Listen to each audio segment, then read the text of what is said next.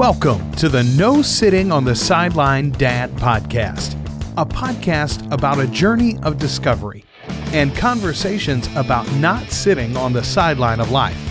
Let's get involved. Here's host Joe Foley. Hey, welcome to the podcast. My name is Joe, and I want to thank you for being here. This is your first time. Welcome. It means a lot to me that you are here. This episode is going to be a little bit different. It's going to be just me, just me. I've always wanted to do a solo podcast episode to accomplish something that's hard for me to do. I know. I'm used to the guy who's asking the questions. Also, it shows my son you could do hard things and accomplish it. What I want to do is talk about something that's really been on my mind. You must have heard already. I think everybody's heard about it because how popular this gentleman is. Jimmy Buffett, singer-songwriter. He passed away at the age of seventy-six. You can put him in the same category as Elvis, maybe Michael Jackson. I think it's higher. Maybe, but he had an impact on everybody. You can watch like everywhere how much of an impact he had. Here are some of his accomplishments. This guy's amazing, really. Jimmy Buffett is an incredible, accomplished musician, author, businessman, and philanthropist. I don't know if I can really say that word, but you know what I mean. Here are some of the most notable accomplishments. Seriously, his music career, Buffett has released over thirty million, no, sorry, thirty albums, not thirty million albums, many of which have been certified gold, platinum, or multi-platinum. You know, all know his most famous song, Margaritaville, is known the worldwide to become a brand in and its own. Author, he has written three, three number one best-selling books that have been listed on the New York Times bestseller list. Also, he's a businessman, if you haven't known. Buffett owns Margarito Cafe restaurant chain and co-developed Cheeseburger in Paradise restaurant chain. He's turned famous his famous song Margaritaville into a successful business empire. It, he's doing so, he did something right. His acting career made several cameos in film and television shows, including Jurassic World and Hawaii Five-O. Also, Buffett is also known for heavily involved in charitable work. He founded the Save the Manatee Club in nineteen eighty-one and has raised millions of dollars for the Gulf Coast relief effort. The manatees, those are the, they call them the sea cows. Oh, they're really cute because they're so ugly, but they're cute. Also, he had a Broadway show in two thousand seventeen, Escape to Margaritaville, a musical based on Buffett's music and lifestyle, on, debuted on Broadway. Awards and honors, Buffett has been nominated for several awards through his career. In two thousand three, he won the first Country Music Association award for his song, It's Five O'Clock Somewhere. I always do when I sing it, with Alan Jackson. Also, he was inducted into the Mississippi Music Mississippi Musicians Hall of Fame in two thousand five.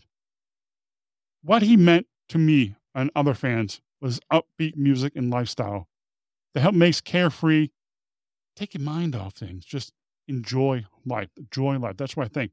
The music that can cheer you up on a bad day, make driving home, especially if you have a commute to work, driving home more fun. I'm not saying driving home is fun from work, but you take your mind off the traffic. I seriously, put a Buffett song on and have a good time. I can remember the first time going to a margarita restaurant in Orlando, Florida. At the time, it was with my son's mother, and we're getting Cheeseburger in Paradise. What an experience. And watching the volcano blow over the bar at five o'clock. It was a highlight of my trip. And I, I will always remember getting that plate and hearing Zach Brown and Jimmy Buffett do a song on the T V. It was, it was the best part of my, my um, it was almost like the soundtrack of my vacation. It was so much fun. What a remarkable experience attending Jimmy Buffett's concert, witnessing the vibrant atmosphere and, fear and fans dressing up. With the shark fins and the hula skirts and everything, engaging cool tailgating, truly captivating the concert itself was unforgettable. It kicks kicking off an iconic One Particular Harbor reminds me of all my all-time favorite. I distinctly remember leaving the concert with a really hoarse voice. I think I lost, but man, I, testament to the incredible energy and enjoyment of the evening. I was so hyped up with that. It was so much fun. I really and really enjoyed that time. The one of the songs that really, I think, was probably, I would say my favorite song is One Particular Harbor. The song really has some meaning since Jimmy died, but really made me think about it. I pondered it last week. It's, it's significance of having a safe haven in life where you can retreat and reflect during times of adversity when things are going hell in a handbasket. During such moments, you truly can contemplate the passage of time and influence on our lives. Because we're so busy. We're trying to figure things out. It's like having a relationship where you can share things and people give you feedback to help you get through times of trouble. We all need a friend. We all need somebody to turn to. We can't do things by ourselves. Some people try. I think of five people that made a difference in my life.